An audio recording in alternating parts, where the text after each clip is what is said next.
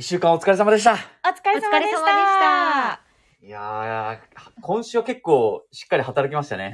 そうですね。ゴールデンウィーク明けということで、皆さんもなかなかしんどい一週間だったんじゃないでしょうかねね。え、本当多分今週の月曜日、会社来るの嫌だな、行くの嫌だなと思った人多かったでしょうね。そうですよね。ね確かに長く感じました？いや、長く感じましたね。だって先週副査ってね、月曜日と金曜日しか放送してないので、なんか先週の金曜日と比べると疲労感は確かにあるね。ね 今日お酒が美味しいんじゃないですか？え。ですね。いや、しかも、ちょっとこう気になるのが天気。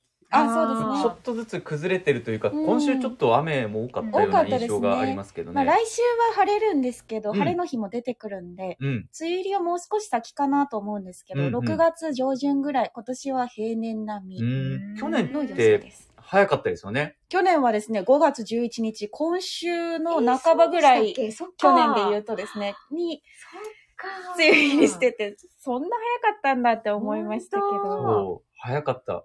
なんか、めちゃくちゃ早かった印象があって、うんその後でも、なんか雨降らなくあ、て。そうだそうだ。ですよねはいなんか休み、中休み。そうそう中休み梅雨の中休ずみみたいな中休み中た休み長いねとか言ってて、結局でも8月ぐらいに結構大雨が降りましたよね。そうなんですよねうんお盆に去年は、うん、あの、梅雨時期、梅雨末期の大雨はさほど、うん。福岡はっていう他県は違ったんですけど、うんうん。だけど福岡8月にまた水害が起きて、うん。結局特別警報出されてた。んで、うんうんうん。で今年は梅雨は、まあ、平年並みに入って、うん。へ明けるのはちょっと早いんですよ平年よりも、うん7月上旬ぐらいって見られてるんですけど、うんまあ大雨のリスクは例年と同じということなるほどなので、梅雨末期の大雨にはやっぱり警戒しなきゃいけない。なんかその、まあ、警戒を呼びかけるって意味で、い。先日あの、私と中島さんで、ええ。あの、FBS に行って、はい。で、民放すべての局とうん、あと、服部知事と、えー議長県議会議長と、はい。あの、まあ、時間を分けてみんなで防災キャンペーンのね、動画を撮りまして、はい。うん。ようやく？来週の月曜日からら、はい。うん全局で。全局で流れると。わあ、楽しみに。はい。だいぶ前に撮りましたよね。そうです。1ヶ月ぐらい前1に撮ったんじゃヶ月ぐらいかな。いや、でもあの後美容室2回行ったんで、だいぶ変わってますね、髪型も。い。や、でも、木戸さんの髪型注目ですね。刈り上げられてるそうそう。ちょっとね、美容室変えたらうん、初めてのところで、下刈り上げられて、中島さんにずっといじられてたっていう。あの、木戸さん横短いですね、みたいな。その模様が見られます。でもね、本当防災キャンペーンの動画も流れるし、うん。梅雨入りも間近ということで、来週の副査定でも、あちょっと特集でお伝えすると。そうなんですよね。来週月曜の特捜級チームは、うん。まあその防災についてなんですけど、あの、去年、久留米で水害の被害に遭った人たちのところに行って、あの、去年、どんなことしとけばよかったなと思いますか、うんうん。っていう視点で、あの、話を記者の方が聞いてくれているので、うんうん。それは結構参考になる情報なんじゃないかなと思いますよ。だから、うんあってよかったこととか、なくて困ったこととか、はい。そういうのが聞けるってことですか？こうしとけばよかったがいっぱいありましたので。え、。知りたい。ね知りたいですよね。結構備えて私もやってるつもりなんですけど、はい。こう備蓄とかしてて、うんローリングストックって言って、あの、中島さんに教えてもらったのはずっとやってるんですけど、うんまあ実際ね、防災士の中島さんかうんら、ちょっと来週月曜日、ポイントも含めてええ、お伝えしてもらえればとはい。思ってますんで。わかりました。そして、その久留米で明日、中島さんは、そうなんです。重ねて、なんか順序逆になっちゃったんです,、はいですけど、明日の久留米し、明日の1時、午後1時。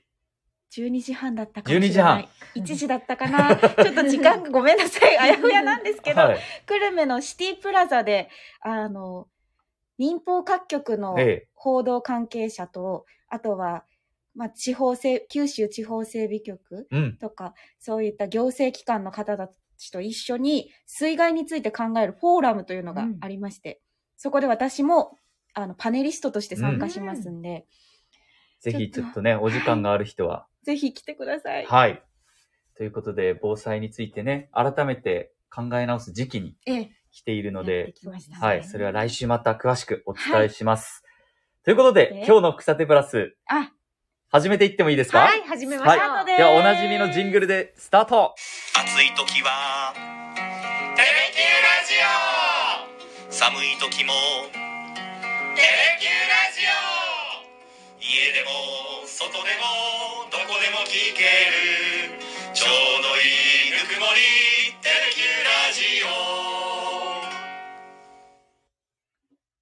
はい。ということで、皆さん、改めまして、こんばんは。私、木戸優雅と、中島空と松井陽子で。この3人でお伝えしていきます。よろしくお願いします。いお願いします。や、なんかこのジングルももうだいぶ慣れてきたんですけど、どうです？私ちょっと鼻でまだフフフってなっちゃう時があります。照れくさいのまだ慣れないです。うんあ、そうですか。はい。松井さんは？え、私もちょっとニコッとしちゃう。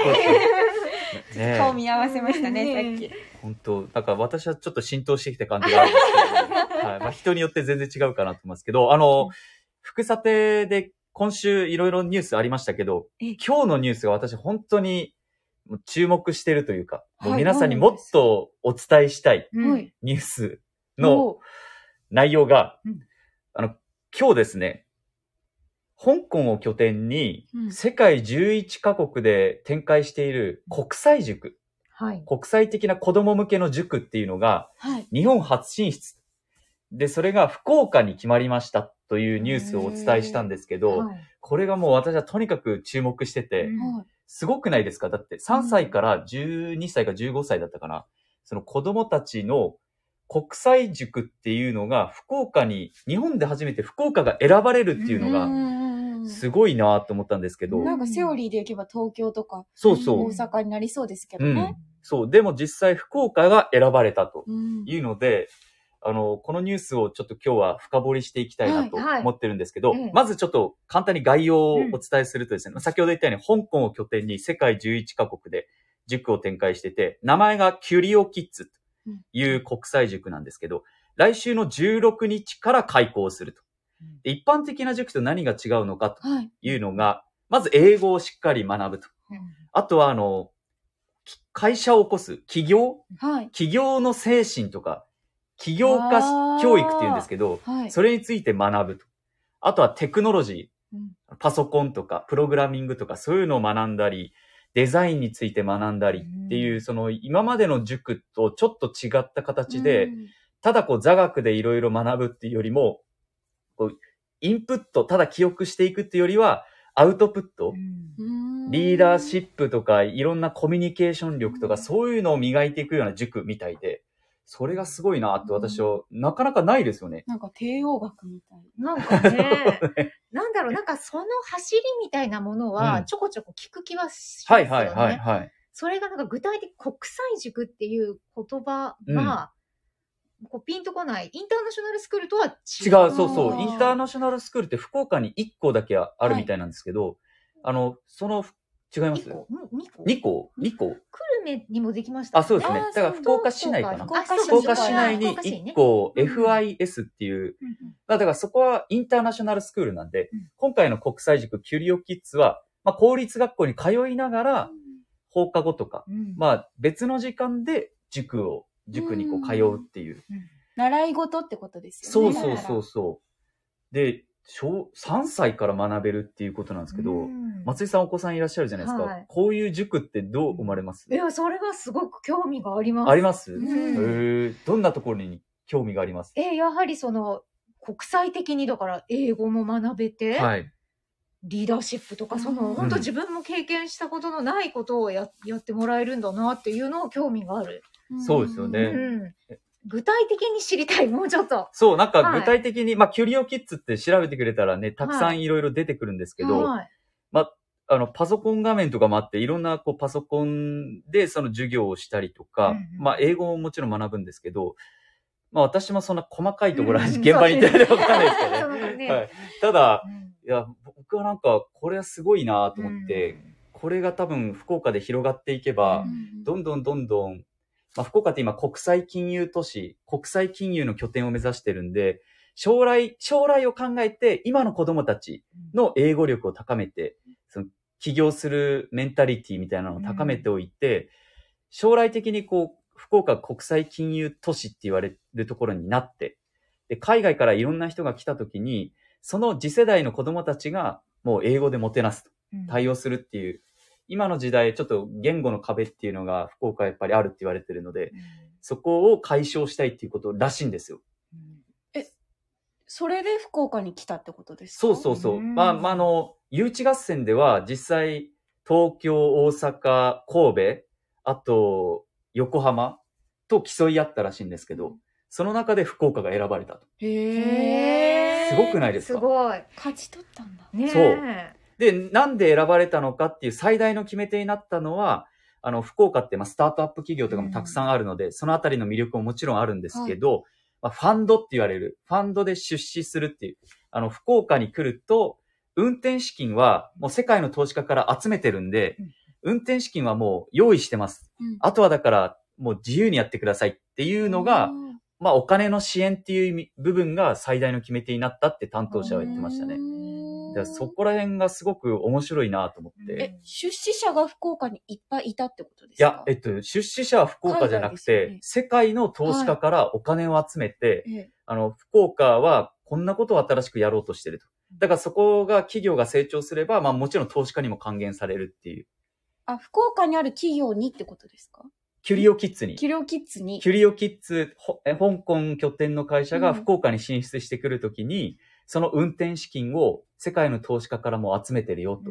福岡が。はい。産学官で連携したの。福岡が集めてくれてるからっていうことですね。そうそうそうあ、なるほど。で、他の、だから例えば東京とか大阪は、その運転資金っていうのは自分で用意してね自分で投資家探して用意してねっていうところだったらしいんですけど、まあ国際金融都市を目指す福岡としても、まあ金融の面面はちゃんと整備しておこうっていう一つのアピールポイントとして、今回は運転資金しっかり用意してるんで、だからあとはもう自由にやってくださいねっていう。なるほど。そこのこうお金の部分の担保がやっぱり大きかったっていう話をしてへて、ーあそんなこう裏の動きっていうのもあるんだなってうん、誘致合戦って結構ね、大変なんだなっていうのは、へーそれは感じましたね。まあ、福岡が進んでるってことですね。そうそうそうです。だからそれだけ、今福岡って国際金融都市に向けて、えー11社、海外、国内外から企業を誘致してるんですけど、まあ徐々に徐々にそういうのがこう、ね、海外の企業にも評価されるようになってきたのかなっていう。結構、こう再開発とか進んでるじゃないですか。天神とか博多とか。だからあのあたりにどんな企業がこれから入っていくのかなっていうのが、すごく楽しみなんですよね。本当になんか変わっていくんじゃないかなと思ってるんですよ。うん。え、その、はい聞いてもいいのかな？いいですよ。わかれば。きゅこのキュリオキッズはい。は、その、世界的に、すごい人を輩出してるとか、なんかそういうこう実績があるとこなんですか、あでもなんかその、もうん。創業者とかも含めて、うんうんやっぱり、あの、い大企業とか、うん海外のアメリカの大企業とかで一定の成果を出された人たちが集まって、で、こう、教育について、教育というか、まあ、人材を育てることについて、まあ、ただの、その、教育担当とかじゃなく、いろんな別の角度からの業界の人たちを集めてるっていう話は聞いてますね。なので、多分先生っていうよりも、うん多分いろんな、こう、専門家たちが、こう、いろんな知恵を出してカリキュラムを組んで、で、なんかそれが世界最先端の教育って言われてるらしいんです。今の。そういう言われる。そう、いわゆるアウトプット教育みたいな。のが、だ僕たちの時代って覚えないといけなかったんで、でもそれを覚えることはもう今は AI とか機械がやってくれるんで、うん覚えるよりもうん。アイデアとかうん。考えるとか、うん。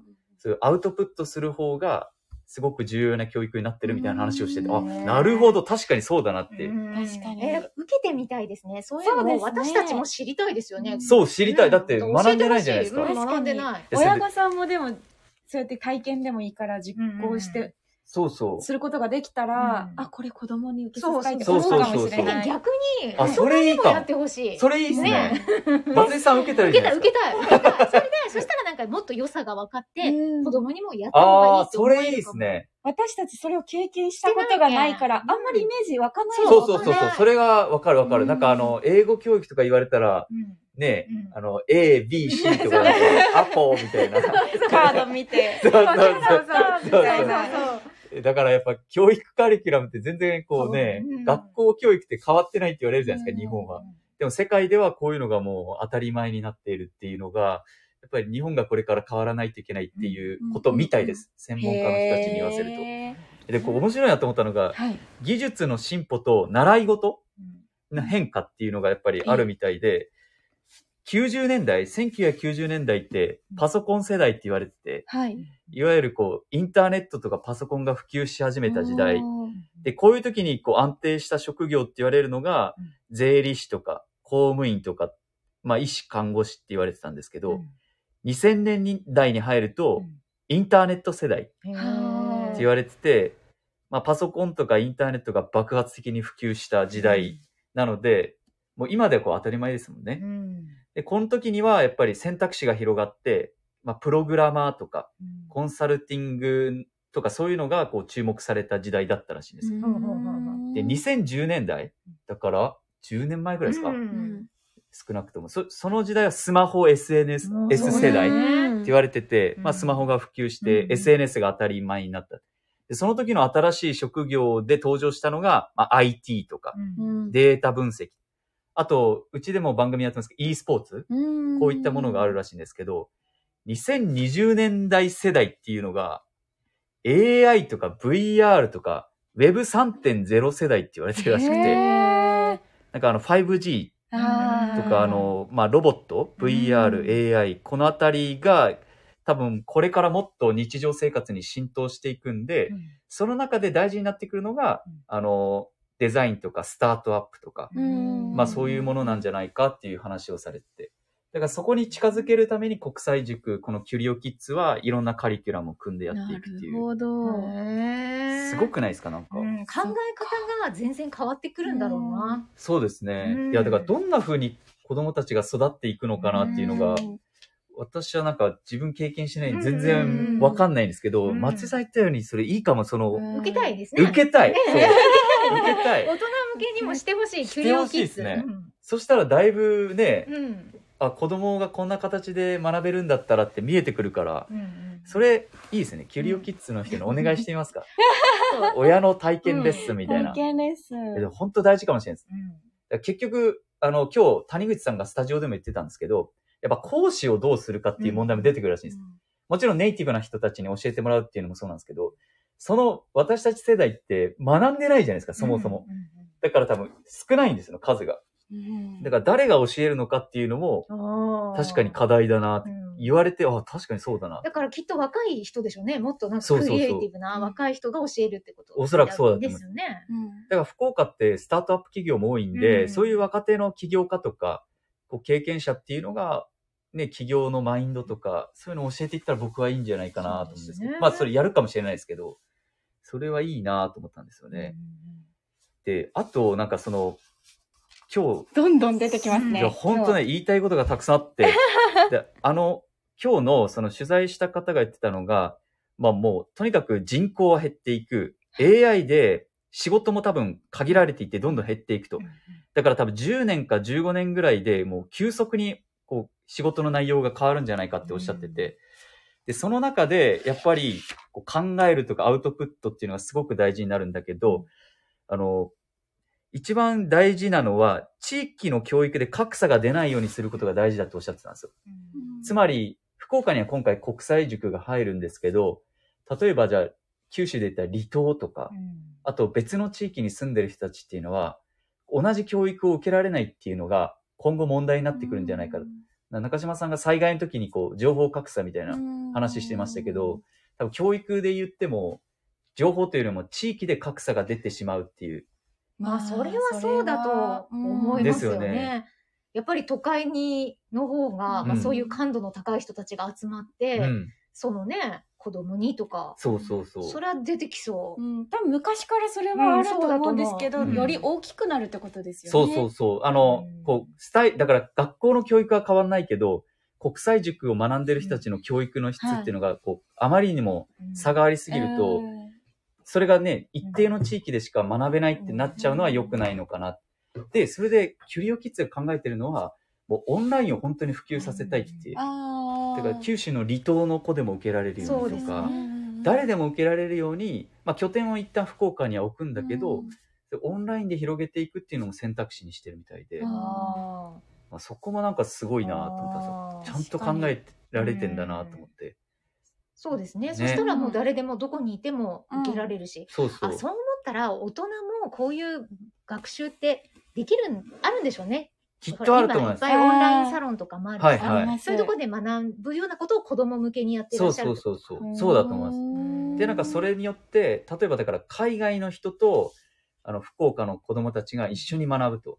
いうふうになれば、うん。海外の人たちと自分のレベルの差もわかるというのが、なんかその目指してるスタイルみたいな。で、その子たちが例えば E メールとか文通とかで連絡を取り合って、そこでこう交流が生まれることによって、将来のそこのビジネスチャンスにつながったりとか、るほどね。こう国境を越えてとかいう話も、あとまあ文化的な交流とか、まあそういう話もされてましたね。うんそこでつながって、大きな会社をその子たちで起こしてとか。そうそうう。んっていうのも今後あり得るかもしれないうんなって。そうかもそそうそう。確かに。だからアジアでそれをこう展開していけば、アジアの成長を引っ張るのが福岡になっていけるんじゃないかっていう思いもあるみたいでうす。ん。なるほど。そなんか難しいようでね、うん。でも個人的にそう、これに注目したのは、え自分も小さい頃受けたかったな。なかった。それはありませんでもなんかあるある、それは羨ましいですよねそんなのなかったよ、みたいな。ねえ必死に英単語帳を見て勉強してましたよ、記憶して。うんうん。でも今の時代ってこんな感じなんだって。だからうん記憶は求められてないっていうね、はい記憶でしかなかった気がする。記憶で勝負してたよね。確かに。確かに。ねもうそれじゃない、もっと別の大事なことね。そうそうそう。うん伝えるこ気持ちとか、そういう方が大事とかね。そそうういうそうことですよね。でもそういうことこそ親は教えられないから、うんこういう習い事があるといいですよね。いいそうですね。そうそう。いや、だからなんかその辺がこう、これからどんな風に福岡が変わっていくのかなっていうのを、こう、福岡に住んでて見届けられるというか、そこに関わっていけるのかわかんないですけど、伝えられるっていう喜びはあるんで、まあでもそれと同時に、ああ、いいなーって、受けたかったなって。受けたかったなーって思っちゃいますね。子供のふりしてオンライン受ければいいんじゃないああ、いいね。あの、ずっと顔隠して、あの、なんかね、アイコン作ってね。多分木戸さん小学生って言って頭、顔だけだ顔だけ出して、これ。さすがに難しい。さすがに難しいかもね。いや、でも、ほんといいなと思いますね。へー。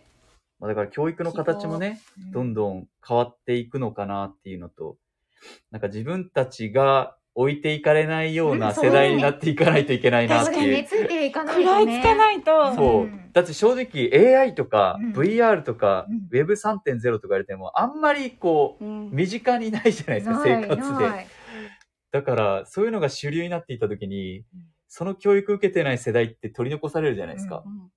うんと思うんですよ。スマホとか SNS 世代も、うんうん SNS とかも一緒じゃないですか。多分おそらくその世代じゃなかった人たちって、必死に多分自分たちで勉強して、ですね今食いついて、食らいついてる感じでしょ。うんだから、なんか、こういうふうに時代のに合わせて教育の形も変わっていくんだなっていうのは感じましたね。うんいはい。だいぶなんか真面目な話、そんな真面目な話するつもりなかったんですけど、いやでも面白かったはいうんいやでも、そう、そんなお話をされてました。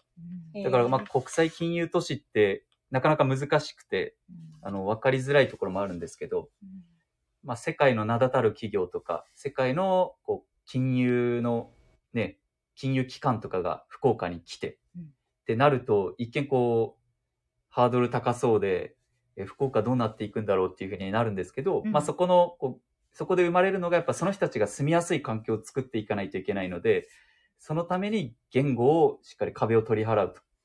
で、それを目先の言語を取り払うために、福岡市ももちろんサポートセンターとか今作ってるんですけど、それだけじゃなくて、教育機関も設けて、今の次の世代を担う人たちも育てていくっていう、時間軸を変えてこうね、今と未来とっていう両方整備してるんだなっていうのが、なんか高島市長もこれかなり気合入ってるじゃないですか。だから本当に変わっていくんじゃないかなって僕は信じてますね。うん。うん。ということで、うん。。はい変わっていかないかん。変わっていかないかんすよね面白いですあ、面白いです。ありがとうございます。ということで、あの、はい今日ですね、誘致にその、実際に関わった人が、福岡市の国際金融アンバサダーの岡沢京也さんって言って、あの、実は、この、福さてプラスのラジオの、福岡の未来をここからっていうのに出演していただいている方が、はい。実際に誘致したっていうのがキュリオキッズ。すごい。で、これ言っていいのかわかんないですけど、うん岡沢さんのうん前の会社の後輩がキュリオキッズの社長らしいんですよ。へえ、近いですね。そうなんですそう聞くと。で、岡沢さんと私、ラジオやってるので、うんこの福さてプラスで、うんうんうんキュリオキッズの社長に出てもらえないですかっていうアタックを今してて、お一応話してみるねって言ってくれてるんうで、えちょっとね、今日は私の拙いこう知識、付け焼き場の知識でお話ししたんですけど、実際ちょっと当事者えの人たちがどんな誘致活動をして、で、どういうふうにこれから福岡を変えたいのかっていうのを今後ちょっとラジオでやれたらなと思ってますんで、そちらもお楽しみにしていただければと思います。ええはい。そうなんだ。そう、今アタックしてるんでわかんないですけど答えは。えただ、聞きたいじゃないですか。うん聞きたい本当にこの人たちがどういうふうに、この人というか、この方たちがどういうふうに未来を変えようとしてるのかっていうのが、うんなんか自分たちの時代と多分あまりにも違うからですね。そうですね。っていうふうに感じてますけど。はい。はい。ということで、はい今日はここまででよろしいでしょうか？はいはい。皆さんではご清聴ありがとうございました。ご清聴。お結構、結構見てないですか？聞いてくださってないですか？ありがとうございます。福岡ニューステージに向けて、あ、本当そうです。ありがとうございます。でも多分リスナーの方の中にもうん。お子さんがね、いらっしゃって、キュリオキッズに興味持ってる人いると思うので、うん。確か、ちょっと値段が、うん。えっとね、1カリ、うん。うん一学期で40カリ。キュラムで12万5400円。うん。ど、どうなんですか？一般的な塾でもと比べたら。ね、一学期って3ヶ月。3ヶ月、4、4ヶ月かな？四ヶ月 ?3、4ヶ月だとで、まあ思うんですよ。3万とかそれぐらい。い、や、まあ、いや、決して安くはないけど、でも、1回の授業が3000円ぐらいですかそう、40カリキュラムで、そううん、12万5400円だから、うん。まあ、そんなにあれですか？いや、えっと、まあ、そうね高すぎない。高いとは思う。けど、習い事としては。はいはい。でもまあ、そんな手が出ない。いや、どうかな、そこはもう本当、まさか個人によるか。うん。でも福岡市がね、うん。今後その、はい。こう、ちょっと低所得世帯に向けあて月ーそうですね。1万円ぐらいね、習い事の支援する、給付するみたいな話もあるんで、なんかそこの教育格差がね、うん。チャンスがうん。平等に与えられるようにっていうふうにはしてほしいですね。そうということで、皆さんありがとうございました。良い週末を。はーい。